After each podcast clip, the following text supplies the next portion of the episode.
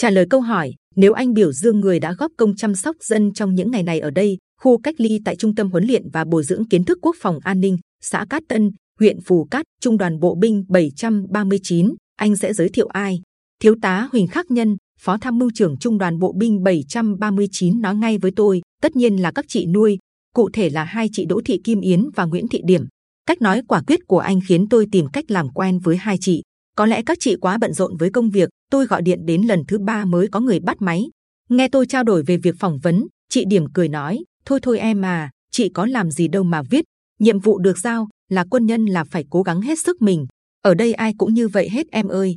Thượng úy Nguyễn Thị Điểm, 45 tuổi, có thâm niên công tác gần 17 năm, vui vẻ nói qua điện thoại, nhận nhiệm vụ phục vụ người cách ly. Chị và đồng đội đã xác định tư tưởng đây là phục vụ đồng bào, để đảm bảo an toàn mình thực hiện tốt quy tắc 5K là được. Nguồn thực phẩm sử dụng phục vụ đồng bào cũng chính là thực phẩm phục vụ bộ đội nên đảm bảo an toàn vệ sinh thực phẩm. Hàng hóa được khử trùng ngay tại cổng, rồi mới đưa vào doanh trại. Tất cả các quy tắc an toàn đều được đảm bảo tuân thủ nghiêm ngặt. Mỗi bữa bếp phục vụ 192 phần cơm cho người cách ly, 40 người cán bộ phục vụ. Vậy một ngày các chị phục vụ cho khoảng 230 suất ăn. Ngày ba buổi đều dặn, sáng lúc 6 giờ, trưa lúc 11 giờ và chiều tối lúc 17 giờ.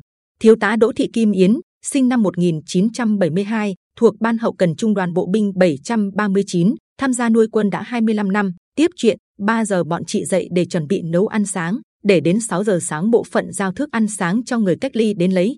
Bọn chị thay đổi thực đơn luôn cho đỡ ngán, bao gồm bún, bánh hỏi, xôi thịt, cháo thịt, cháo trứng lộn. Vừa xong buổi sáng là quay sang làm cơm chưa để 10 giờ là phải có cơm cho bà con rồi. Xong xuôi là lại lo đến thực phẩm buổi chiều. 12 giờ 30 phút nghỉ ngơi một chút, 13 giờ chiều lại lo cho buổi tối. Dọn dẹp xong thì 18 giờ tối.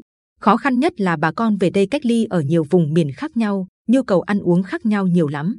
Người ăn cay, người không, người ăn mặn, người ăn nhạt, người ăn hành. Có nhiều bà con chia sẻ lý do kiêng khem là do bệnh lý chứ không phải chảnh, nghe rất tội. Đặc biệt, đợt cách ly này nhiều người có bầu nên ăn uống cũng khác người thường lắm. Tuy nhiên, bộ phận nuôi quân vẫn cố gắng điều chỉnh phù hợp với mức ăn và nhu cầu ăn uống của bà con. Có thể không đáp ứng hoàn toàn tốt 100%, nhưng vì trách nhiệm và thật sự là còn vì tình cảm sẻ chia với nhau nên chúng tôi cố gắng đáp ứng tốt nhất trong khả năng. Cấm trại hơn 2 tháng nay nên chị cũng không về nhà. Đất nước tỉnh mì như thế này, chị chỉ nguyện phục vụ hết mình bà con, phục vụ cho nước nhà. Chồng chị cũng không nói gì, anh ủng hộ việc chị làm vì dân vì nước. Buồn vì bà con mình còn đang kẹt ở thành phố Hồ Chí Minh, chỉ biết chúc bà con cố gắng vượt qua cơn đại dịch. Cả hai chị cùng chung tâm sự. Nghe những lời này của chị Yến và chị Điểm, lòng tôi thấy ấm áp hơn. Tôi thấy tình người lan tỏa trong tim mình. Các chị đẹp lắm. Tôi và bà con trong khu cách ly sẽ nhớ mãi tình cảm của các chị đã gửi gắm qua từng phần cơm, từng bát cháo và đặc biệt nhớ mãi tiếng gọi của các anh bộ đội mỗi buổi sáng chiều. Bà con ra lấy cơm đi. Tiếng gọi ấy thật thân thương, thật hiền lành, thật bình an. Xin cảm ơn.